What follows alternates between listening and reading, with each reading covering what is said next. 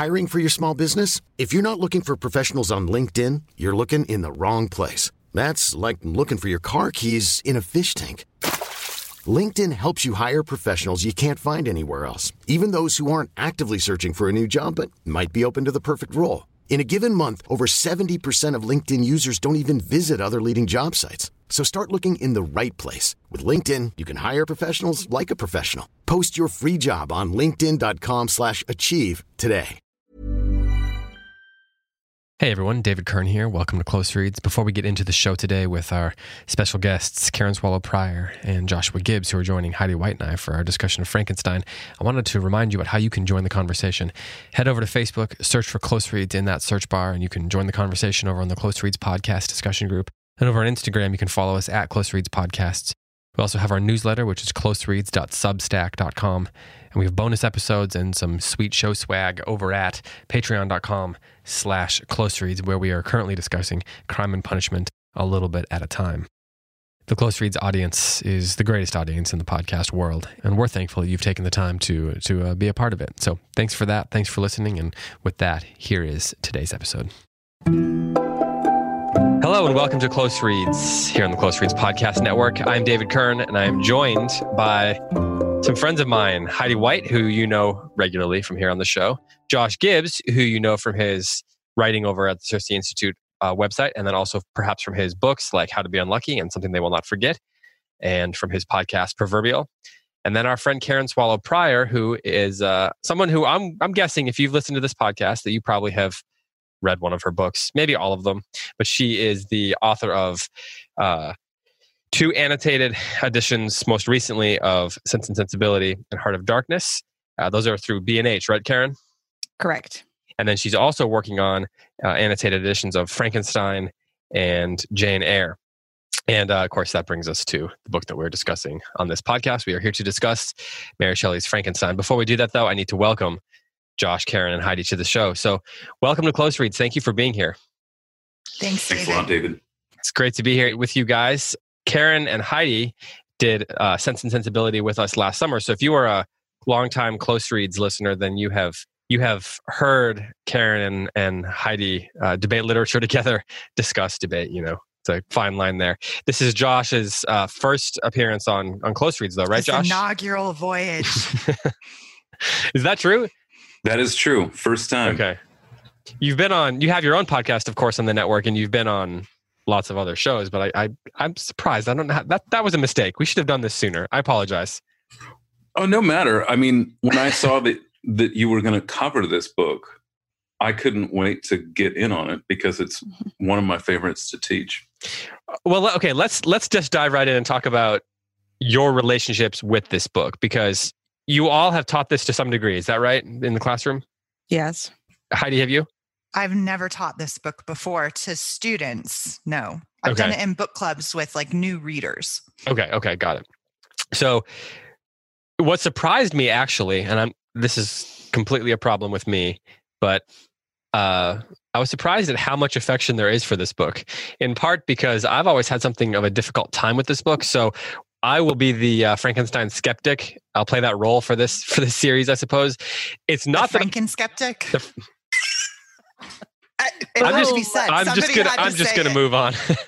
I uh, uh, it's not that it's not. I should say that I think this book is is not well done or bad. I would never presume to say something like that. I have just had a hard time with it. So perhaps the three of you can win me over. So Josh, uh, you said I'm going to start with you because you said this is one of your favorite books to teach. So I've got two questions for you. Where did your first experience with this book occur? Wh- When and where? And then why do you love teaching it so much? And then Karen, I'll ask you the same question. I think I taught it for the first time 11 years ago. And it's a book that I think I've taught every year since then. And I've often taught it to multiple sections. So I think that uh, I was tallying it up before the show started. I think I read and taught this book uh, maybe 14 or 15 times. So I know it fairly well. And I'm I'll just be say that- quiet then. You can just lead this conversation. I, I'm going to say that, and then I'm going to make some error in identifying characters and just flub some plot point um, every show for the next um, Six, six every-. I I love to teach it to high school students because it's written by someone who was scarcely older than a high school student Hmm.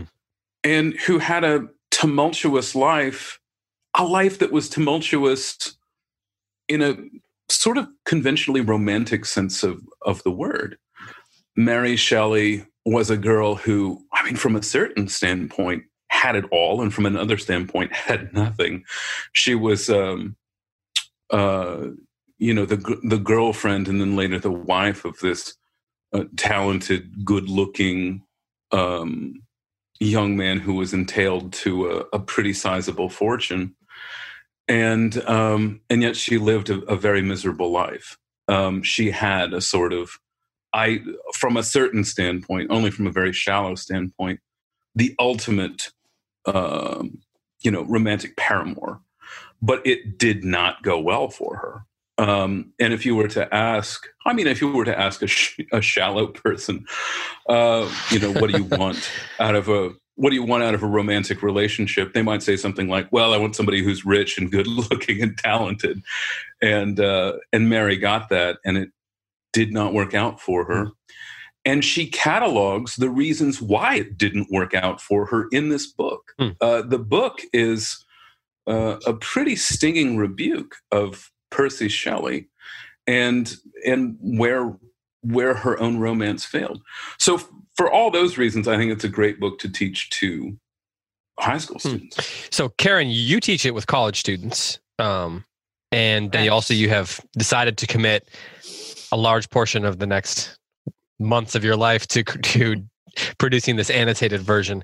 So, again, same question: Where did your first, you know, where did you discover it, and how did you decide that you wanted to to spend this much time with it throughout your your life? Yeah, I was trying to remember when I first um, read this book for myself. I have this really old paperback edition, um, which I might have gotten in high school or college. Um, it's the 1831, and that's the one that I've mainly used. I'm actually, um, just for this podcast and the book, um, reading the 1818 for the first time. Hmm. So, um, so I'm looking at, you know, I, I'm discovering the differences.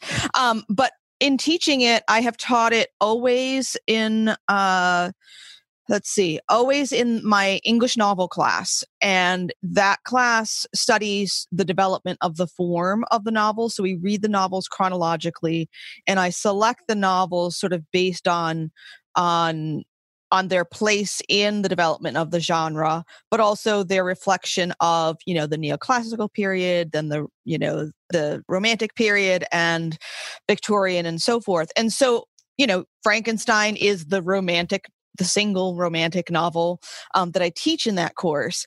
Um, and yeah true confessions i'm about as anti romantic both capital r and small r as you can get um, I it's taken me years to develop any love for the romantics um, and i'm you know i'm learning learning to appreciate them more as i as i mellow in age um and but what Should I've we spend always, some time going into why you didn't just do a little bit of a you know podcast ther- literary therapy session on why you didn't like the romantic? Yeah yeah we we could that would be interesting um uh yeah that um yeah well it's be, well the short answer is because i read um madame bovary when i was 19 years old um and it Mm. changed my life um but that's another we could we could do a podcast on that um but i've always loved frankenstein because Hmm. even though it is uh, it, and i'm always very transparent with my students i tell them you know my prejudices and my biases and my preferences and i say you know i'm anti-romantic uh, the romantics were scoundrels they were terrible horrible people um and uh but yet as as Oh, so that's the reason. well yes but it comes out in their work too right i Hmm. mean you can't separate form from content um but sh- this is a romantic novel that interrogates romanticism like nothing else. I mean it's Hmm. crit- critical of so many of of these romantic ideals at the same time that she is obviously you know living this you know romantic in within this romantic worldview. So i find it a terribly complicated um, text in the best way. Um, she's a romantic embracing romanticism but also so critical of it. And it's and and it's that's a model for all of us within whatever worldview or mindset we're in um, and then th- all the literary qualities that we'll get to. So um, hmm. i approach it as an anti-romantic and then i fall in love with it so. Heidi what about you? Where does your what's your history with this book? Uh let's see. When did i first read this book? Probably in my 20s this book delights me for a lot of reasons. Um, and I think, as Josh pointed out, I really like that Josh pointed out that it was written by a young woman, uh, probably a genius. But it's one of those books that has this very curious kind of alchemy of it's actually, if you are learning how to read closely and learning how to read literature, this is why I've read this with adults more than students, because in I've, I teach younger students. So you can't assign Frankenstein to fourth, fifth graders so I read it with adults mostly who have come to me and said, What should I read? I really want to read literature. I want to join your book club. What should we read? And I say Frankenstein first, because, like I said, it has this like curious mm. alchemy of uh, it's actually pretty on the nose with a lot of stuff, but it's done very, very well. And so you can trace these thread, literary threads through throughout the novel. Um, and so I find it very compelling and useful for new people who want to read literature and are kind of dipping their toes in the water. Um, and I just find it delightful. There's so many things to notice as uh, as Karen said, it's a it's actually a really complex novel. So you can read it from a psychological perspective. You can read it from kind of this public societal perspective, or uh, literary like it just has these multiple levels of interpretation that are really really fun to trace. So i'm curious where this conversation is going to go. Are so are you getting at that the, there's this sense that what shelley was trying to say is sort of obvious it's on the surface and yet it's there's a lot of subtlety in the novel? Is that what you I meant by it's i mm, maybe. I so Eh, let's say you pick a thread, like the first paragraph of the novel, let's trace nature or light or something throughout the entire novel and you can find it and it's and it's complex but it's easy to find. Let's say you want to read it as a treatise on education. You can do that and it's it's not difficult to find those big ideas and those big threads that go throughout the novel but they're actually pretty complicated. So when I teach, not teach, when I do this novel with first time, you know, literary readers, I will always say, okay, so let's talk throughout the novel every time we get together. Who is the monster? Right? Like that's that's a big question in this novel. Who mm-hmm. the actual monster here? Uh, and it's not difficult to discuss that and to find that throughout the novel, the complexity of that. It's easy to kind of dig into that question, but it's still a very complex and nuanced question throughout the novel.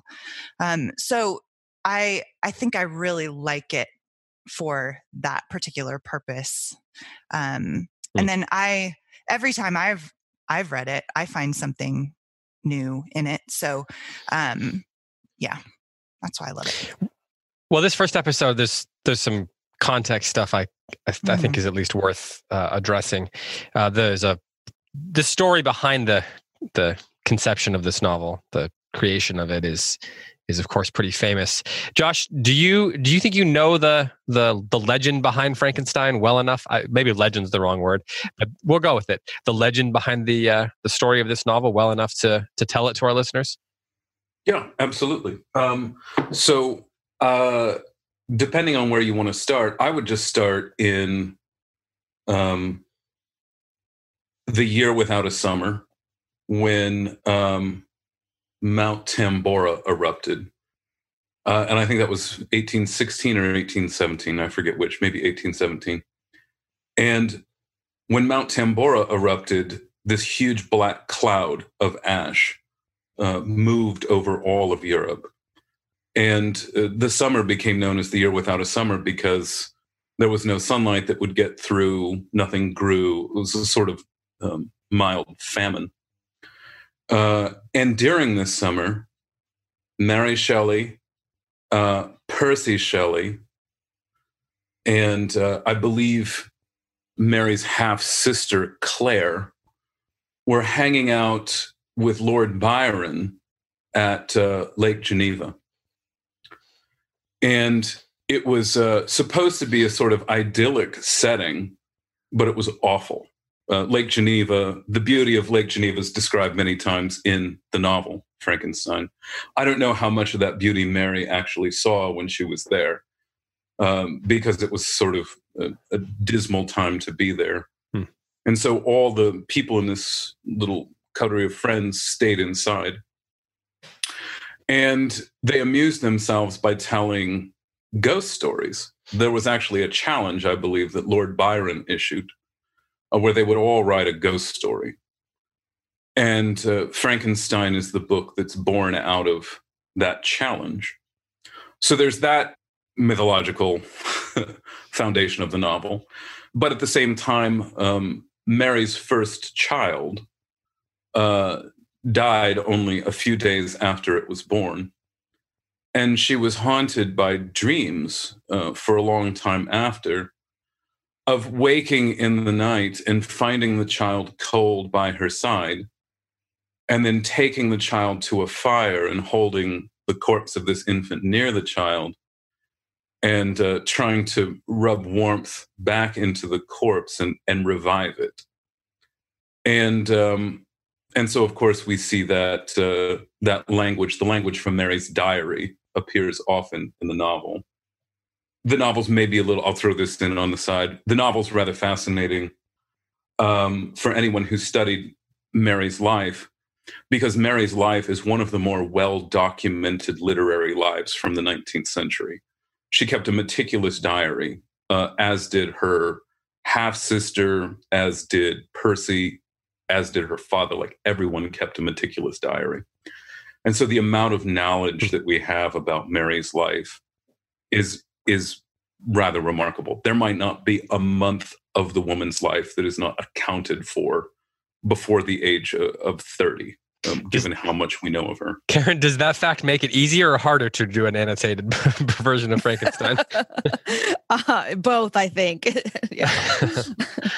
That's interesting. Go ahead, Josh. Sorry. Continue your uh, your telling of the legend. Oh well, um, well, there's. I mean, those two legendary. I mean, just boilerplate accounts of the authoring of the novel. Uh, when the novel came out, because it was dedicated to William Godwin, uh, a lot of people believed that Percy had written it. Um, and that's one of the reasons why uh, we suspect today that the book got such a lousy uh, initial reading was because everyone hated Percy Shelley by the time this novel came out. And suspecting that he was the one who wrote it, critics tore it apart. Uh, Percy Shelley had a long history of being a, a, public miscreant. He was kicked out of Oxford after only six months um, for writing a pamphlet on um, atheism. He wrote another novel that has a plot that w- would strike anyone as being eerily similar to the works of the, you know, the Marquis de Sade. Uh, he was a he was a real creep in his uh, in his early days, and everyone knew that he had abandoned a pregnant wife, and and just everyone hated him. Um, so when the novel came out, it did very poorly with critics, um, who uh, accused the the novel of having the same kind of lurid quality that uh, that some of Percy's early novels did. He wrote a novel called Zastrozzi. Uh, that if you read the plot, I don't think that history made much of it, but um, I mean, it kind of exonerates a, a nihilistic worldview, just broadly speaking.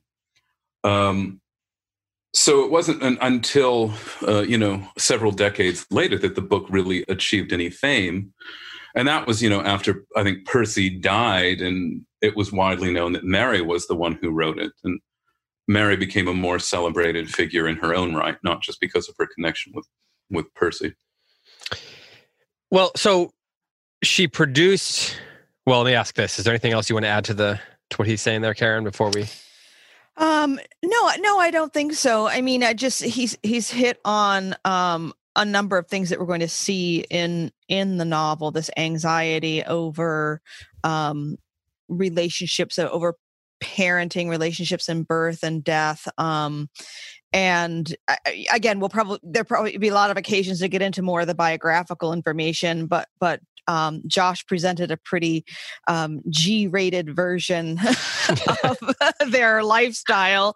Um, maybe I'll up it a little bit to PG-13 and and uh, or, or R even. But um, there were, you know, uh, um, there were a lot of sexual liaisons going on among and between the parties that he's already mentioned and many other ones. Um, and uh, it get yeah, it's it, it's again this is this is why the novel is so um, is so interesting because because it's written by someone who embraced this lifestyle but yeah clearly was wrestling with its with its implications um so I, I won't i won't say more than that now um but except i i love this idea that the novel was viewed one way when understood to be written by Percy and another way when understood to be written by Mary, because this is actually a, a, a tension.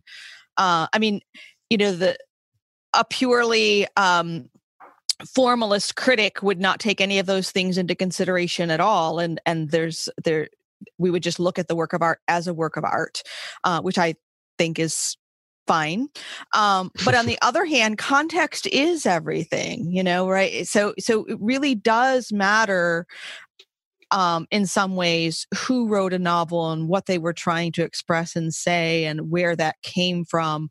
Um, even in the same way that we have to j- learn to judge literature um, by its own, the standards of its own time in tension with our standards today when it comes to um, moral or uh, racial or other social issues. So anyway, there's there's just um, those are some things I wanted to raise um, as we go along. Mm.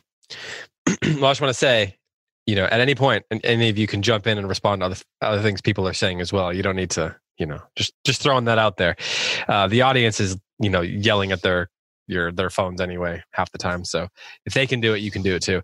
So we get this version. The version that we're going to be discussing primarily is the 1818 edition, and that would be the edition that didn't have Mary Shelley's name on it. Is is my understanding.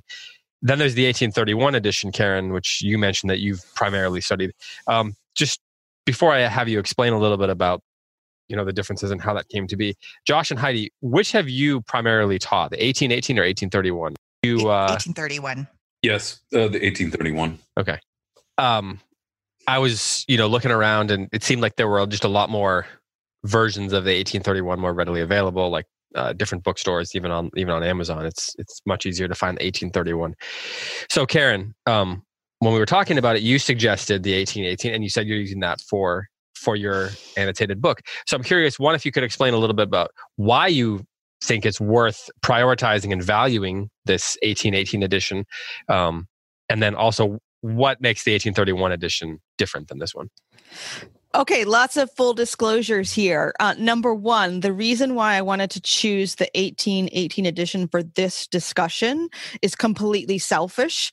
Um, it's because it's because I I am now reading that one for the first time for this discussion um, and for my edition. And the reason I chose it for my edition is that I consulted with some readers. Actually, I think it probably some of the close reads readers um, about which um, which edition they wanted to see me do right um, mm. and and a lot of them said just as you as you mentioned that the 1818 one is is harder to find that most of the cheap paperback versions like the one that that i i have and teach from and read have had for years and years decades um, is the 1831 so i wanted you know i want to provide something that's not out there as much um, and i also want to uh, you know have an understanding, a better understanding of both versions. Um, and I don't know all of the details, and and maybe some of you, Josh and Heidi, maybe you do. But essentially, the the 1818 version is and this is another reason why I wanted to use it for my edition is it's it's more scandalous. um, you know, Mary Shelley did become more uh, conservative in her life over her life, uh, understandably. Um, and this novel was roundly criticized um, and uh, considered scandalous. And so some of the changes that she made uh, sort of softened some of those rough, more scandalous edges. Um, and I and and that tells us more about who Mary Shelley became and and and who she matured into, and that's valuable and important. But um, it's also, I think, just a little bit more interesting to look at, you know, uh, the the artist as a young woman um, and and what this work reveals about the life she was living at the time she was uh, writing it and the world she lived in. Hmm. Well, Heidi, you mentioned earlier that you, you use the word genius uh, in connection to Mary Shelley, and as both as has been mentioned several times, she was young when she wrote this book. Uh, she was what around twenty years old when it, when it was published. Um, is do you do you all agree that that um, that would be a fair word to use in describing the talent that Mary Shelley had, or is genius overstating it? Heidi, you used it, so you know I'll make you defend it. I think I said maybe a genius. Qualified. Well, don't, don't climb up. You know, come on, choose pick a side. Well, I don't know. I mean, I say that because I really don't know. But this is a remarkable achievement for someone at at 20 years of age, especially in the time that she was living in. Um, and she was raised by remarkable people. Her her her parents were um, you know dissenters. I mean this was just such a tumultuous time in literary history and in history in general uh, and, and i think the book captures the spirit of the age the zeitgeist of this age like with with incredible accuracy uh, because she was right in the middle of it. She was right in this you know tumultuous center of these uh, young intellectuals raised by people you know uh, an early feminist and um, philosopher. And so there's, I, I, don't know if she was a genius, but I do know that this was a remarkable achievement for mm-hmm. someone of her age in her own, in her time. Josh, do you think she was a genius? Um, I don't genius is not a word that I feel particularly protective of. I mean, I think that the novel, I think this novel is going to last for at least another 200 years. I, I, I don't see this novel ever going away. Uh, and so I think that in authoring it, Mary Shelley was certainly connected to some kind of divine knowledge, some kind of divine foresight uh, and and she bears witness to the human condition in such a way that um, that people, you know, 200 years later still think she's right. And I think that that kind of observational power is superhuman. And given that the word genius refers to a sort of divine spirit, I mean, I, in that sense, I guess I'm fine saying um, you know, Milton, Austen, anybody who writes a novel that can last that long is connected to something supernatural. So sure, I'll go with genius. Karen, what do you think are the things that most um, that that in this novel most reveal her talent and her skills as a novelist? Hmm. Without, I mean, you don't have to spoil anything, or uh, yeah, you yeah, can. I think but. I think my the, the the to me probably the central the the most important thing that does that is um her mastery of the form. A lot of people are surprised upon reading this novel for the first time either whichever version it is um, especially if they've only been exposed to sort of the pop culture versions of the story to find that uh, that it's it's in the form of letters it's epistolary uh, that there's this weird guy named walton writing to a sister mrs saville and and no one like we never hear of those people in the in the film versions or the pop culture versions. And so it's like you know i think people sometimes might pick up this novel begin reading and think they've got the wrong book um, because there are all these layers to the story that that aren't part of uh you know the the the, the two main figures that have grasped you know that are uh, grasped by the cultural imagination. So I think her her literary genius is in the form, um, in using the epistolary style, in um, nesting um, story within a story within a story because what we'll find is that even the heart of the story the, the, the, literal center of the story is a story about this other family that that's you know um not connected at all to Frankenstein or his creature. Um, until you know until they encounter one another but the, it, there are just so many layers to it she uses form ingeniously to reveal this otherwise um, very unbelievable story um, it's the form that makes it so real and believable are there any other works that that you think that she was um, uh, maybe responding to or paying homage to or imitating or tell we just say influenced sure. by well, I mean, uh, uh, the um, the earliest novels uh, in the 18th century, in particular, were often epistolary, and that's something that those of us who've primarily read like Victorian and later novels don't realize that the novel form grew out of an epistolary style. Um, that that was its form of realism um, was to you know pretend that these are letters um, written to someone just lightly edited or memoranda or something. Um, and so that's a tradition that uh, that shelley inherited um, that would have you know would have that she would have um, followed um, and yet she uses it you know in kind of a brilliant and new way. So hmm. josh go ahead. I was just going to remark that um, uh, in addition to, to what karen said that the two points of reference for the book the legend of or the myth of prometheus on the one hand um, mm. which you know accounts for the you know, the subtitle of the book uh, but also the, the rime of the ancient mariner is a is a mm. huge influence on the novel um, uh, mary shelley actually heard coleridge perform rime of the ancient mariner in her living room when she was only four years old and uh, made a huge impression on her. So, you know, 16 years later, she was still mulling it over and, and retelling it in her own way. I guess that I guess that's more proof of what Heidi was saying about the uh, the influential family, literary family she was a part of. Yes, Karen, go ahead. Yeah, and of course, uh, John uh, Milton's Paradise Lost is you know woven throughout this as well. Um, so all of this is quite a diverse and eclectic range of influences on uh, Shelley, but she, they're not just you know they're not derivative. I mean, she takes these powerful influences in her in her life and her imagination and just trans transforms them into a new creation. Josh, go ahead. I walked over you there. No, I, uh, just uh, one more comment on the, on the, the famous parents that she has.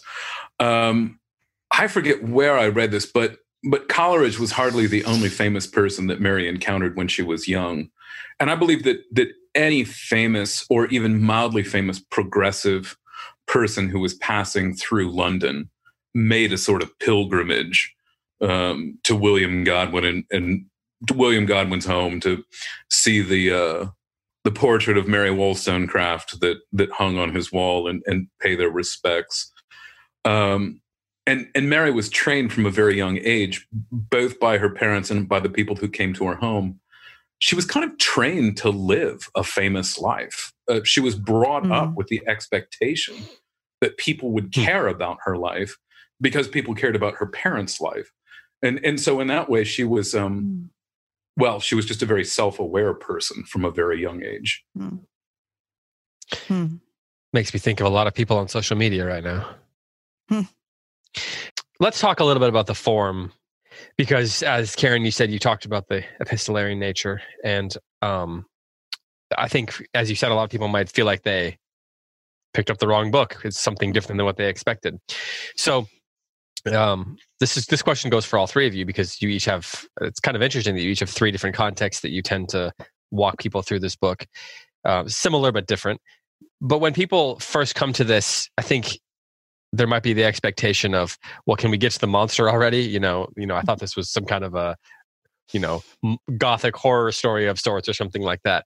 And we start with as as you said karen there's this completely different family who with this man who's writing letters to his sister. And, you know, it's kind of interesting that he's exploring and it's clear that she's laying out all these themes. But where do you begin with the structure of this book? Do you try to, you know, do you try to unpack all that right away? Do you think there's value in that? Or, or do you wait to see how the epistolary nature and these themes that she's revealing through that form work themselves out? Or what, what do you think the best approach is for that? Karen, I'll ask you first and then jump over to Heidi and then Josh. Sure. Well, when I teach this novel, I usually teach it um, in two or three classes which is which is fast. I'm glad we're going to have more time but it's because i'm teaching you know things like tom jones and pamela in the same you know 15 week semester. Um and so yeah, a little bit shorter. Yeah yeah.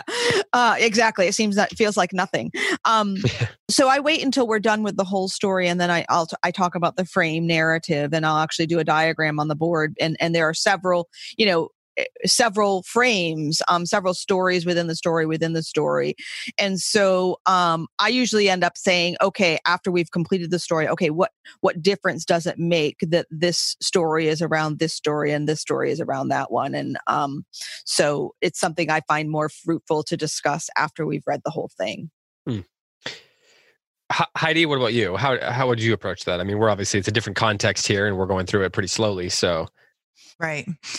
I've I've never focused on the form when doing it in a book club with other women. So, um, but it is a what's what's funny. Karen mentioned earlier that form and content are so intricately connected, and it, and you pick up on the form even if you're focusing on the content, which I've always done mm-hmm. when when I'm reading this. Because what's funny, Lucy, my daughter, she's 11. She saw me reading Frankenstein on the porch early this morning with my coffee. She mm. walked by and she said, Oh, I started reading that novel or that book. She said, I started reading that book. And I'm like, You did?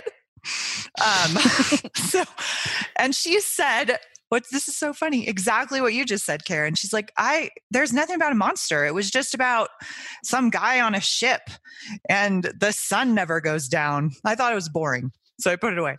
Um, and so then she started listening to it and she made it about a third of the way through. She got it on Audible without asking. So we had a conversation about that. Um, but she listened to it about a third of the way through. And then, and she said this it was, I couldn't, what did she say? It was more interesting to listen to. And I liked that it felt like listening to somebody's diary. Hmm.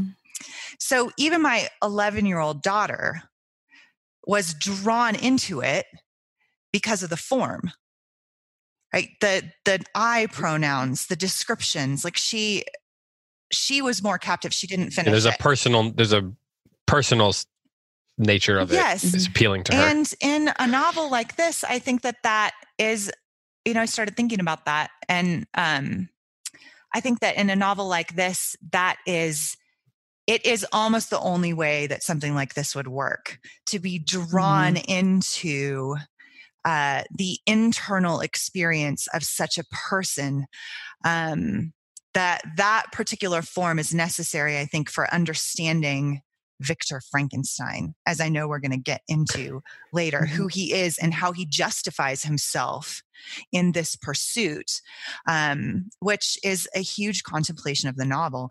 And so that epistolary form uh, is is super important for understanding it. So I'm excited to get more into that because I've never focused on that before, as Karen has. It's it strikes me that even like you know you read a, a noir novel or like a pulp novel or something like that where you've got these you know detectives who are often telling the story in a first person narrative as, as if they're relaying it in a journal. And it's almost like those books are following in the lineage of a book of books like this. They're, they're the they're the early 20th century versions of epistolary novels or something like that. Um and and maybe that's the you have to get into the the uh to get into the head of a character in a novel that's got kind of a darker underbelly that, that that's the best way the best entryway into that. So sure in which like the the motivations of the character are so integral to the novel. To understand what victor frankenstein was thinking um, and to dig into that question of who is the monster you need you need to be behind his eyes so that he's not just the villain of the story you know which okay, is so, a big question of the story so josh as karen said there's this list book is an onion right? There's layers upon layers uh, and there's fr- you know f- multiple framing devices locked you know interlocking and and you know burrowed like a nesting doll or something. So how do you with with high school students approach it? Uh, lucy said she thought it was a little bit boring and then she heard it uh, read out read out loud and that helped. You're working with kids that are a little bit older than than what Heidi is referencing there with her daughter, but younger than college students that Karen's working with. Do you find that they have a similar response that at first they find this boring and you have to show how this unlocks the story for them or or no? Uh, well, I think that um, as opposed to explaining the form up front, I think that there's a great moment early in the novel that opens itself up to a discussion of the form, and that it's maybe best to wait till you get to that point. Um, and in the moment when I always step back and and take a look at what we've covered so far and and what the you know the framework for the book is is the first time that Victor makes a really glaring contradiction in his account of his childhood. And and I I wait for students to find that and I always hope that they find it. And I I think that the first big contradiction in Victor's account of himself occurs second page of chapter 2 uh, where in in sequential paragraphs there are rival claims made about his childhood that simply will not square with each other. And at, at the point that you reach that, any student who's even paying mildly close attention is going to say, How can both of these things be true? And I think that that's a great point to, to step back and see how many different layers of narration we're in. Um, and, and to talk about competing interests between the different narrators um, and whose story is being filtered through whose perspective. Yeah. Um, and whose perspective that perspective is being filtered through.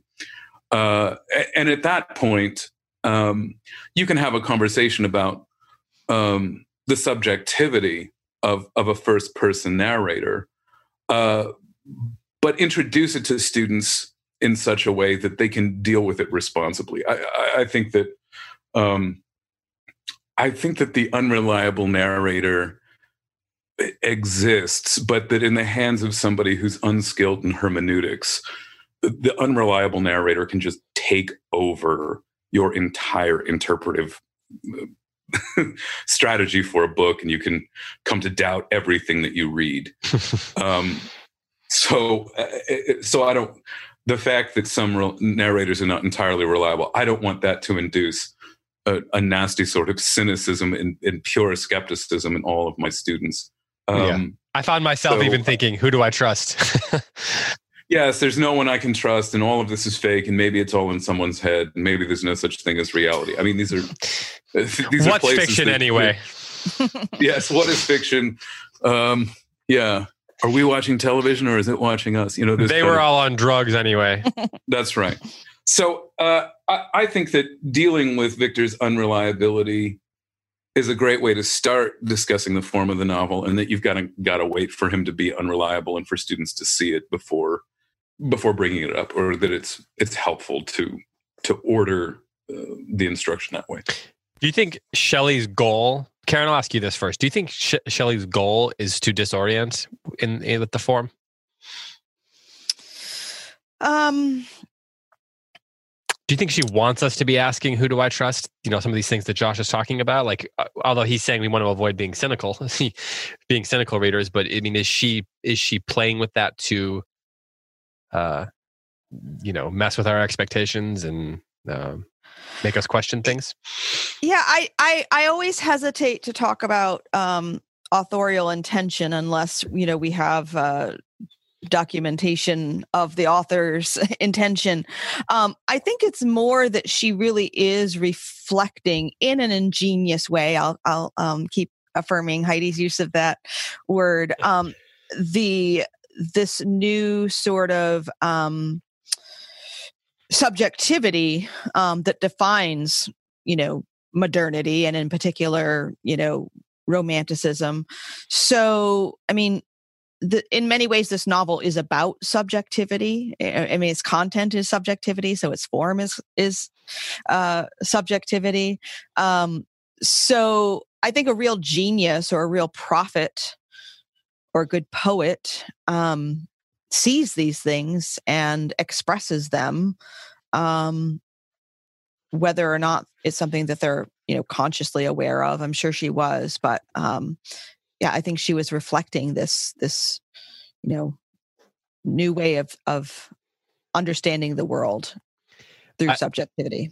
I can I can feel listeners yelling at me, wait, go back, talk about, you know, make sure you clarify what you mean by that this novel is about subjectivity. Can you can you uh as, you know, my as I'm sure every college professor says, can you unpack that a little bit? Yeah. No, that's a, that's a good question. So, um so so subjectivity is this, you know, it is uh okay, so I'll I'll back way up. Um and I I actually I do I do talk about this in my classes, so this is uh, I should be doing this. Um, so one way that modernity is defined, which you know roughly begins with the Enlightenment. Um, so we've got pre-modern, modern, and let's not get into postmodern.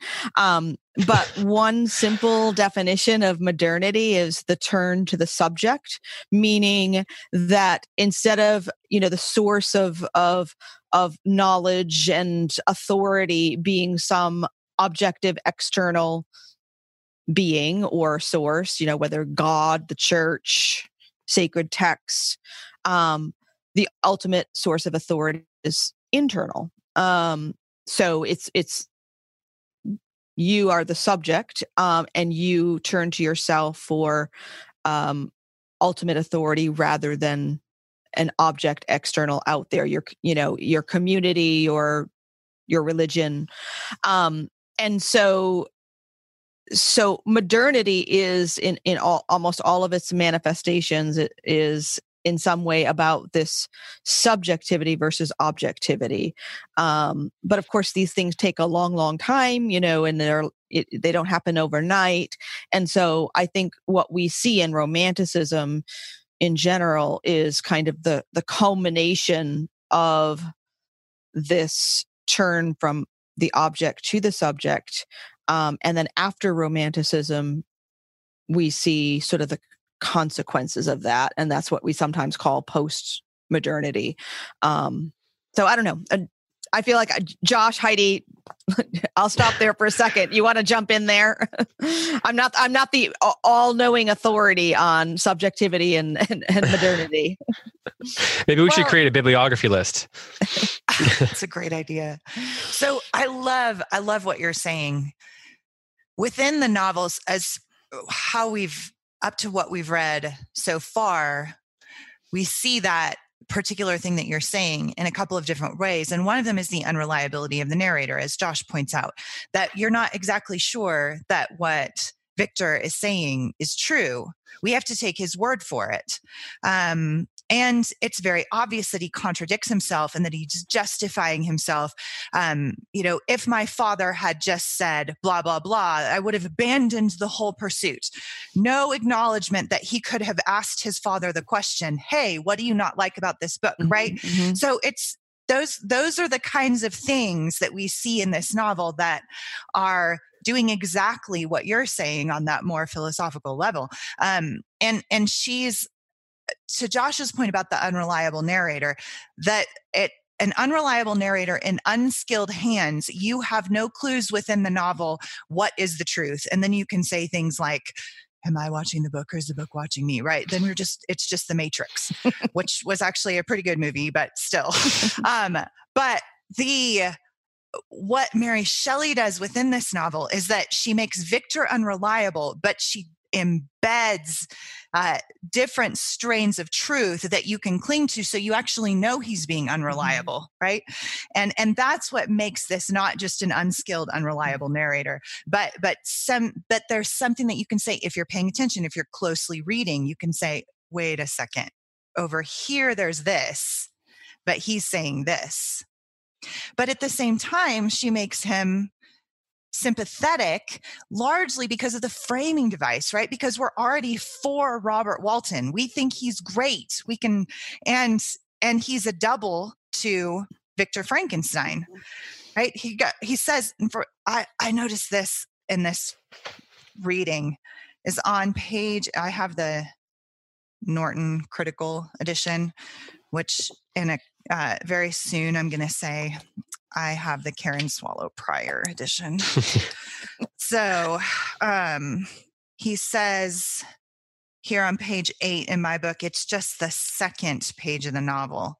he says, These reflections have dispelled the agitation with which I began my letter, and I feel my heart aglow with an enthusiasm which elevates me to heaven. Very, very, you know, very big elevated language there. For nothing contributes so much to tranquilize the mind as a steady purpose, a point on which the soul may fix its intellectual eye. There's a proverb so for your podcast, I, Josh right? The first time I read this novel, I was like, oh, I got to write that in my commonplace book. I put like stars by it, underlined it, right? This is so true. And then 20 pages later, you see a guy who has his eyes fixed on a steady purpose and he is derailing and taking everybody with him, right? And so there's this paradox. Um, and, but it's not a contradiction, it's an exploration and and i think that that speaks to what you're saying karen that there is this sense of impression versus expression uh, of um, you're exploring a a romantic ideal that sounds good but when you see it play itself out there's a dark underbelly to it and she wants to she wants to talk about that. Mm-hmm. consequences i think was the word that karen used. Yes. Yeah. josh go ahead. You you uh you are ready to talk i can tell. You've got something to say. No actually i, I think that karen and heidi did a, a good job covering the uh the subject of subjectivity with the book. I have nothing to add. Okay. Well we are almost going on an hour here so what i think we should do is with this first section here I was wondering if you each have, I guess, a, a passage. Josh, you already mentioned one that you think is particularly essential within these first chapters to help us, you know, get our bearings, especially as you guys have pointed out, there are these these um, these moments, these these things that seem contradictory, which could be a little bit of create a little bit of dissonance for us as readers.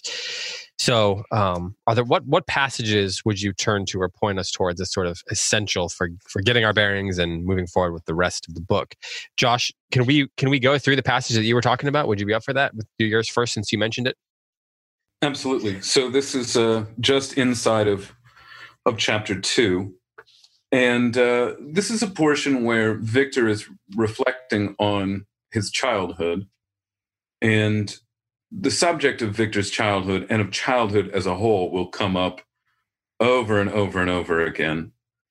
Um, and I think that there's a, I think there's a case to be made that because Victor, Alphonse Frankenstein, Victor's father, is, is such a romantic, he likes, he enjoys like little children but when little children turn into teenagers, he kind of loses his interest in them. Um, the, the, romantic loves the little child as a kind of icon of innocence and naivete and spirituality. And little children are easy to love. Teenagers are hard to love. And as soon as Victor becomes hard to love, Alphonse is no longer interested in him. Um, and uh, there's more to say on that, but but inside, just inside of chapter two, we come to what I think of as the first glaring contradiction in Victor's account of himself. And uh, so on the on the third paragraph in the chapter, we read, "No human being could have passed a happier childhood than myself," and that's the first sentence in that paragraph.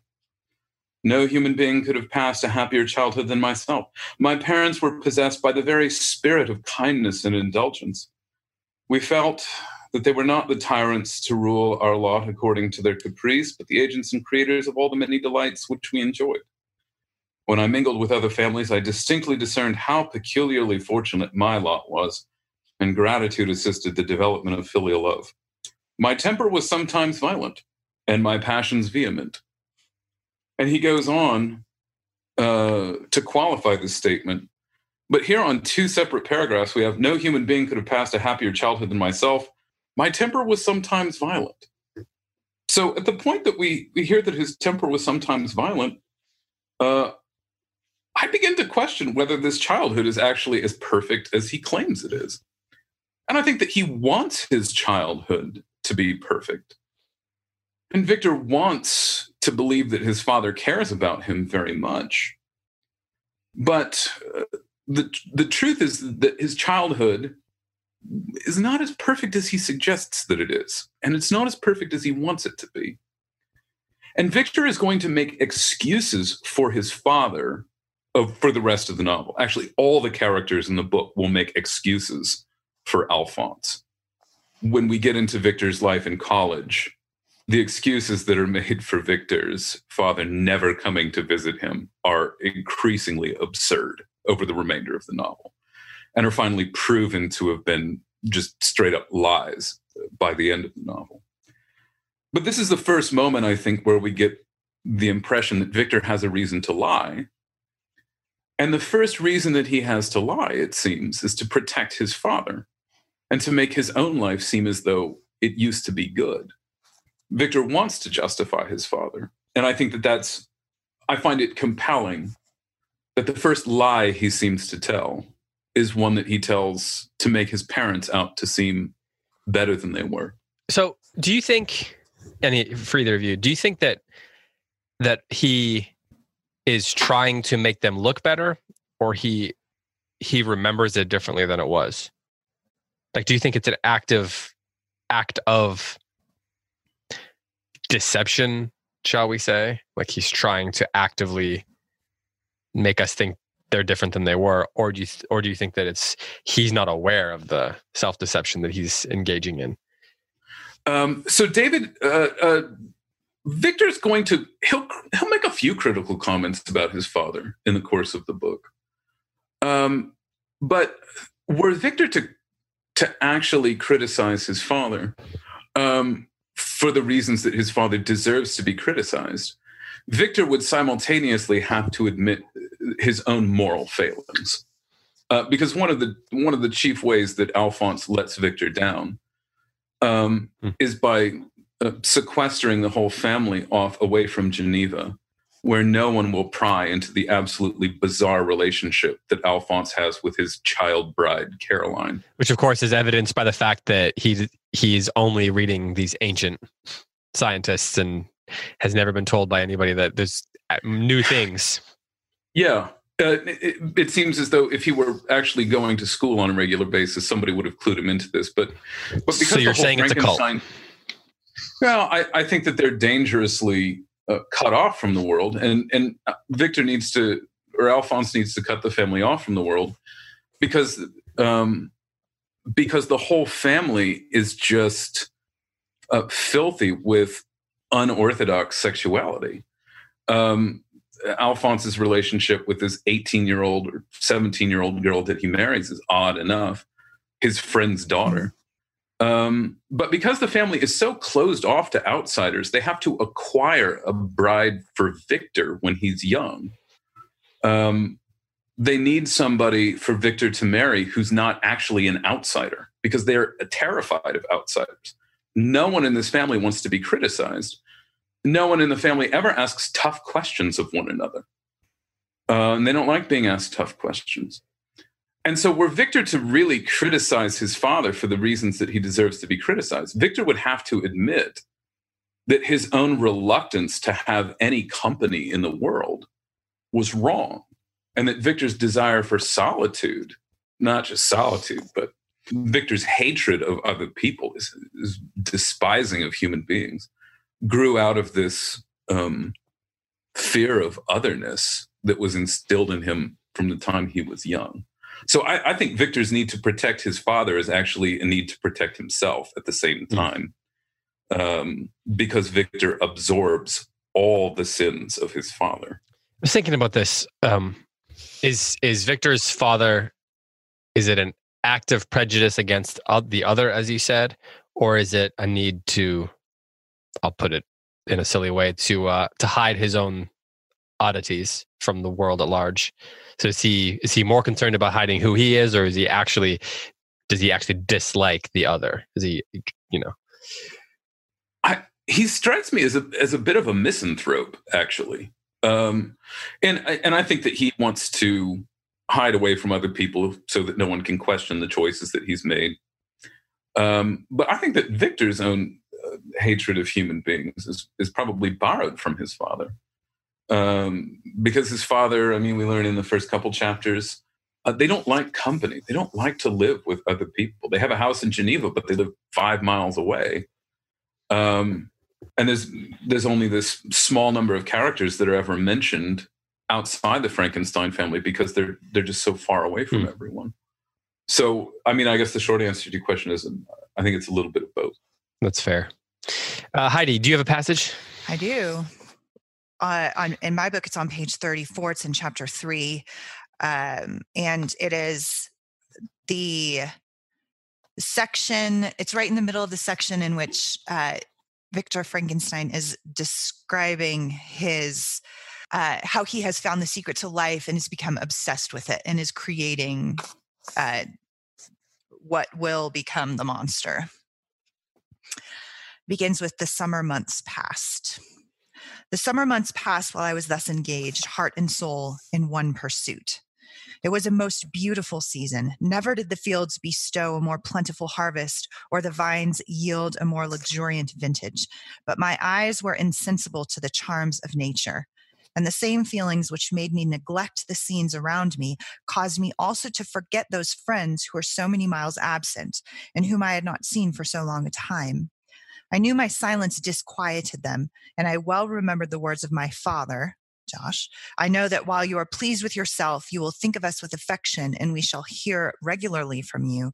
You must pardon me if I regard inter- any interruption in your correspondence as a proof that your other duties are equally neglected. it's a short little paragraph. There's a couple of things in it that stand out to me. One is the the relationship with his father, as you point out. You already addressed that.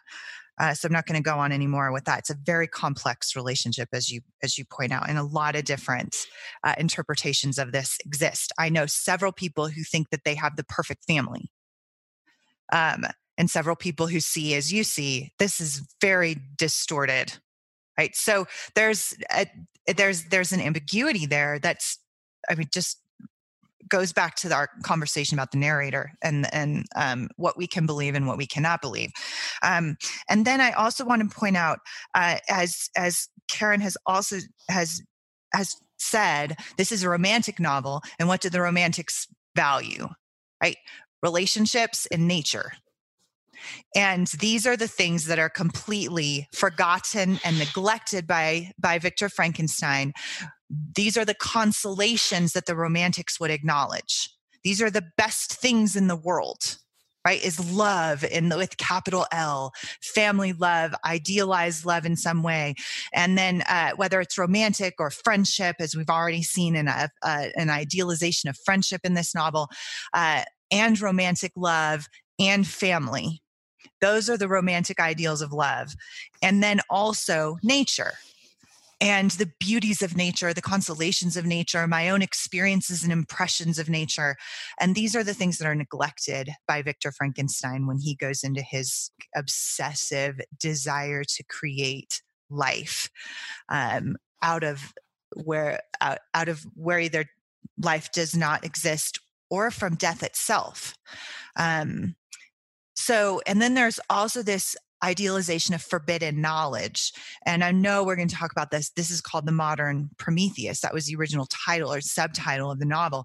And Prometheus was a, a mythological character, a titan in Greek mythology, who gave fire to humans for their consolation in life against the will of Zeus. Or, in other words, he went against the will of his father and the authority in order to provide forbidden knowledge to these underlings, uh, to the humans who didn't deserve it.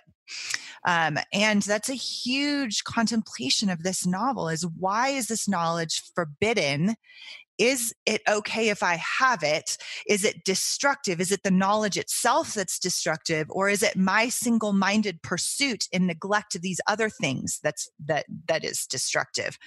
Um, and so I I see a lot of those threads coming together just in this simple paragraph. Karen, I'll turn to you and, and ask you about your passage. We can come back to discuss some of these these threads. Okay. Uh, Um, all right, so I'm going to skip through a couple short passages from letter one. okay. Um, again, because this has to do with the form, but it also touches on really the things that Heidi and Josh just talked about. So, um, in letter one, we're hearing from Walton, and I just want to show how how Shelley builds up and and uh, lays a foundation for all of these themes that we'll be talking about. Um, so again, letter one, skipping through um, uh, the father issue, a few paragraphs in. At the end of the paragraph that begins, these reflections have dispelled.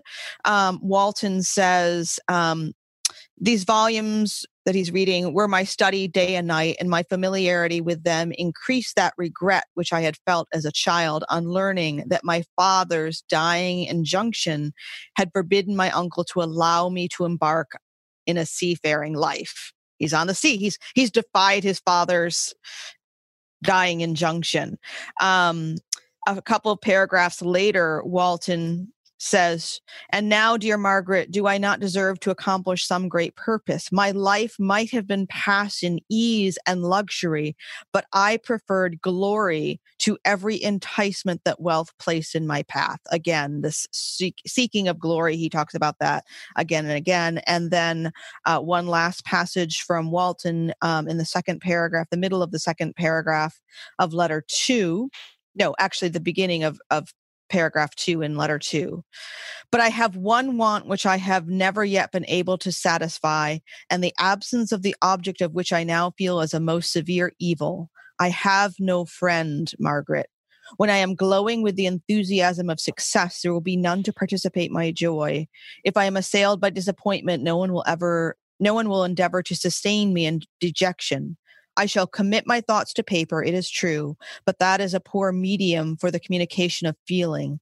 I desire the company of a man who could sympathize me, whose eyes would reply to mine. So we get this idea of friendship, you know, like soulmate companionship. Um, again, a theme uh, among the romantics, as Heidi just mentioned, but also a very strong theme in this book. Hmm.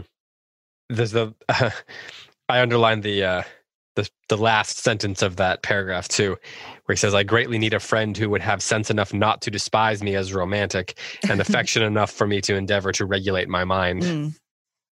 And then, of course, he goes through and lists all these people that are going to work for him. Right, the lieutenant, a man of mm. wonderful mm. courage and enterprise, madly desirous of glory, an Englishman unsoftened by cultivation, who retains some of the most the noblest endowments of humanity and the master is a person of excellent disposition he's heroically generous so he's you, you can see he's looking in all these different places for that for that uh mm-hmm. character so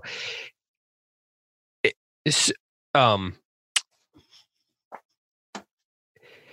so on the one hand we have the sort of broken relationships that josh has been talking about with the family and then we've got these long you know we've got even frankenstein at the end of chapter two he goes to the the university or whatever and he he how does the guy he, he goes up to the professor and uh, essentially the professor says something like i'm glad to have another mentor you know?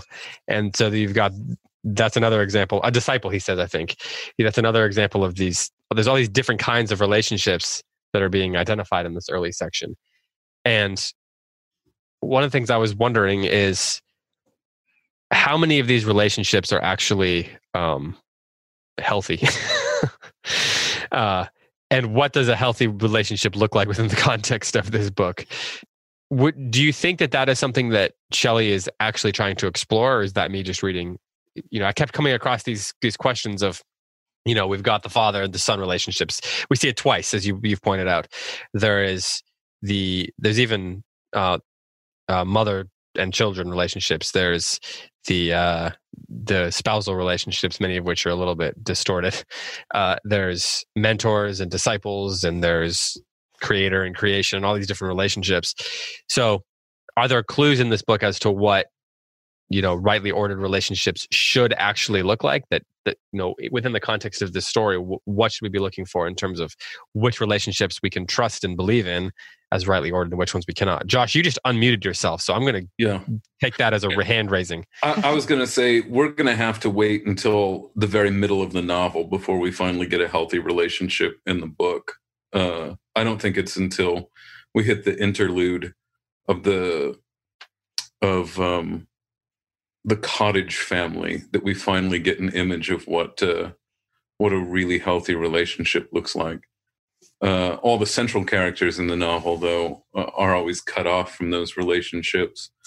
Um, the romantic relationships as well. Uh, so, I mean, w- there's potential for a great relationship in between the three um, younger children when the novel begins between Clerval and Elizabeth and Victor.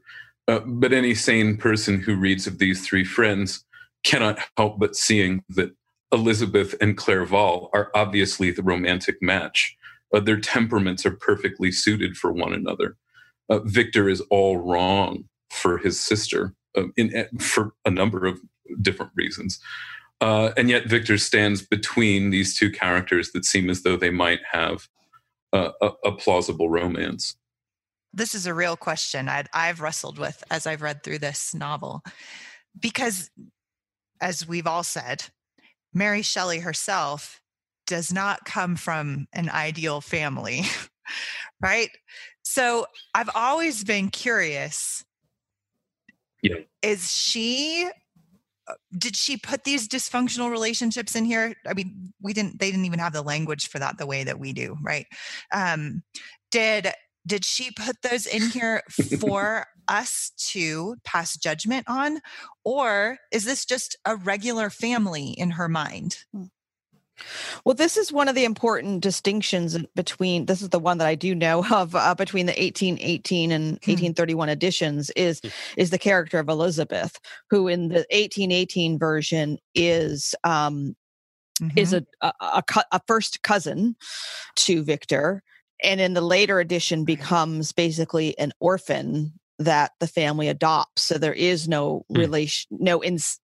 I mean, I, I don't think I think first cousins at that time were permissible um, romantic partners, but still, this theme of incest that we see hinted throughout the novel, depending at more or less, depending on the version, um, is one that was reflected in in uh, Shelley's life. I mean, there was a lot of incest going on um, in her relationships and those of her friends. Um, and we can get into that another time if we want to. Um, but it's significant that when she changed the novel in 1831, that's one of the changes that she made is she made that relationship between Victor and Elizabeth um, not potentially incestuous. So it's like she was she right. Mary Shelley grew up in dysfunction and in incestuous relationships. Uh, and when she became older and we moved from that, she understood them better for what they were and tried to correct them in her novel. Hmm. How does that correction or that that alteration from edition to edition change the novel? In your opinion? Yeah, it makes it a little. It makes it less scandalous and less creepy. um, sure. You know, so yeah, that's yeah. Uh, um, but I mean, it, yeah. Go, go, ahead, go ahead. Go.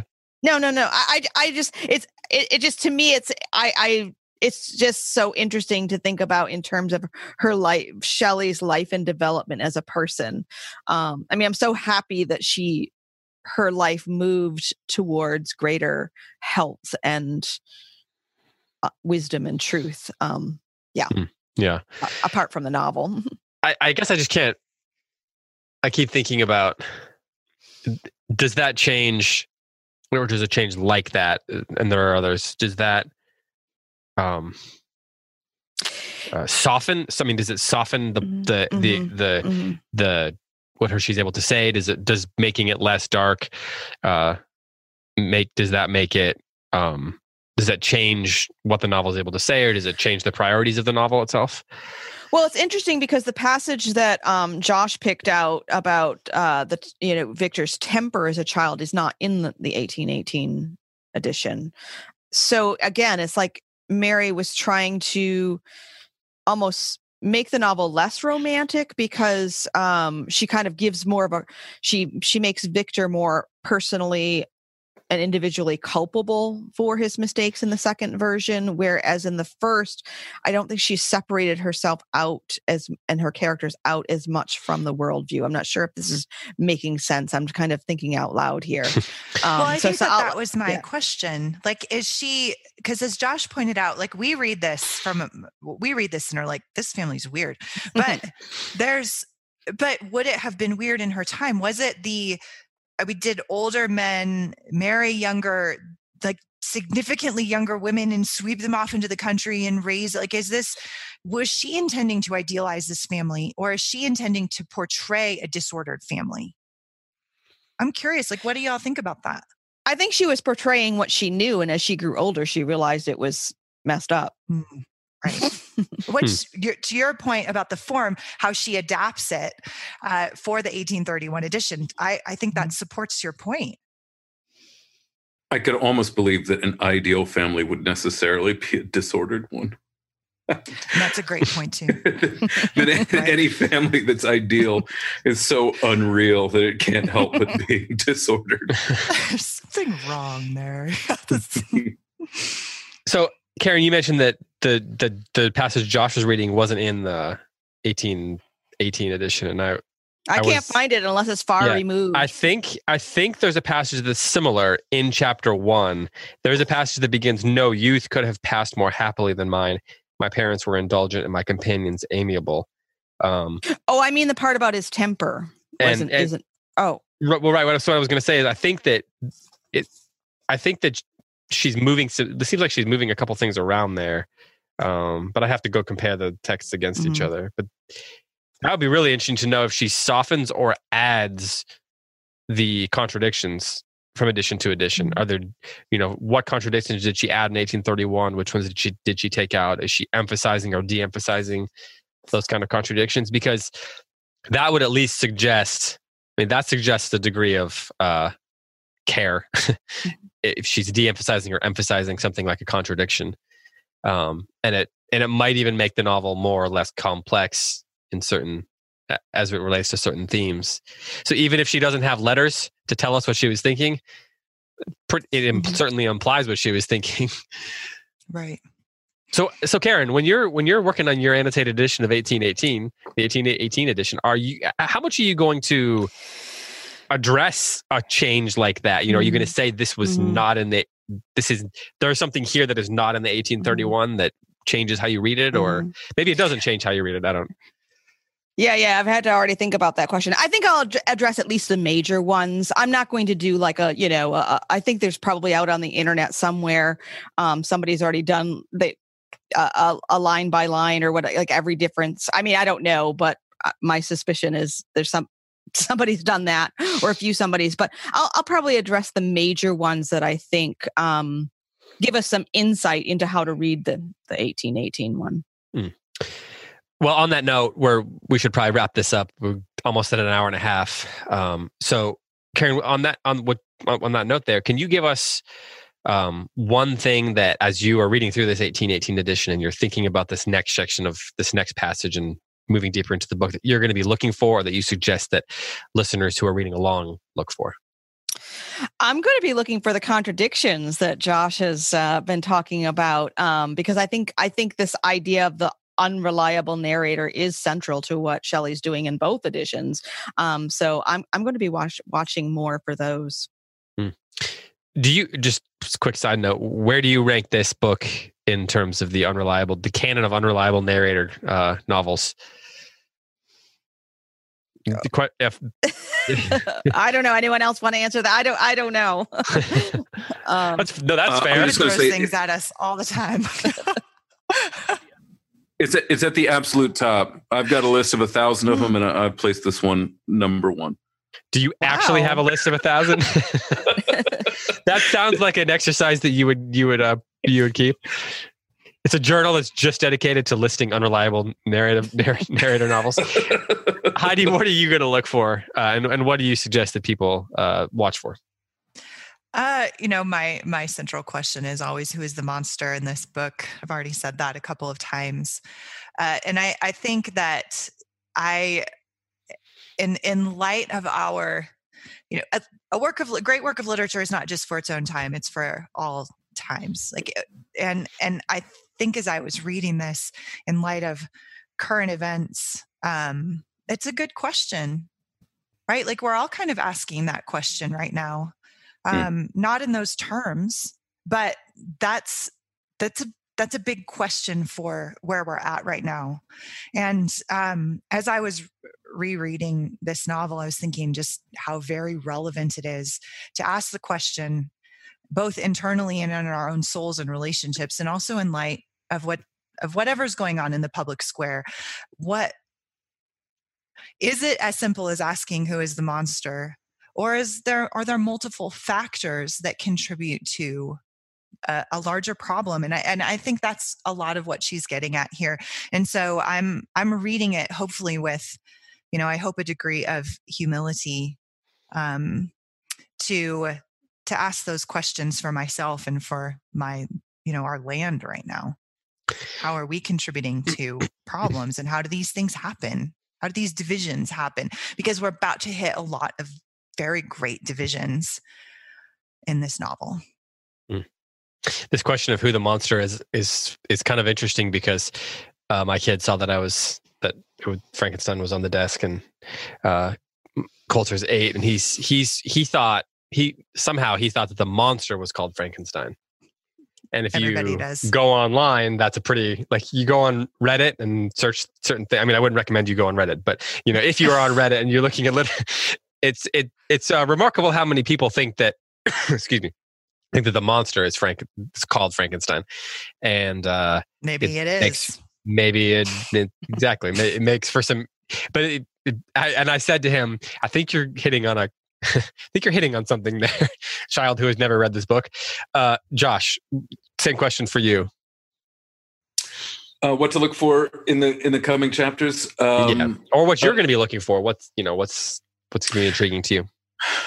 Uh, confrontation what are the confrontations that need to happen that are not happening and why are people avoiding confrontations um, i'll go ahead and, and tack that on to heidi's observation that the book seems uh, uh, a timely read what are the confrontational conversations that are not happening hmm. that's good well uh, with that i guess we'll wrap this up thanks so much for your your insight and your time and i'm really looking forward to reading this and learning from you all. I already feel better about the book after one episode. So, uh, so thank you. Um, Karen, where can people learn more about you? Your books, I assume, are available wherever books are sold. But is you know, do you want to do anything else you want to plug?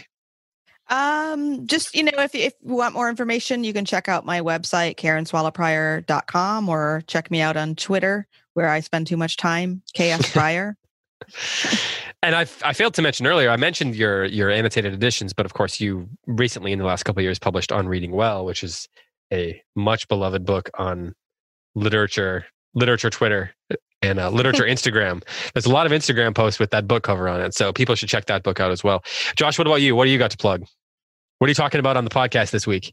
Um, if I can plug anything, I'm going to plug Blasphemers, my collection of short stories that's available on Amazon, uh, that has sold a grand total of uh, 29 copies in the last six months. That's uh, I guess everybody you self-published that, right? Self-published. That's right. Everyone who dabbles in academia has to have a collection of short stories that no one ever reads, and that one's mine. So, um, are you trying to like? Are you like? Is this the David Bentley Hart in you or something? That's right. This is um. This is my the devil and Pierre Gernet. Uh, that um that no one reads and no one knows that he's written. So.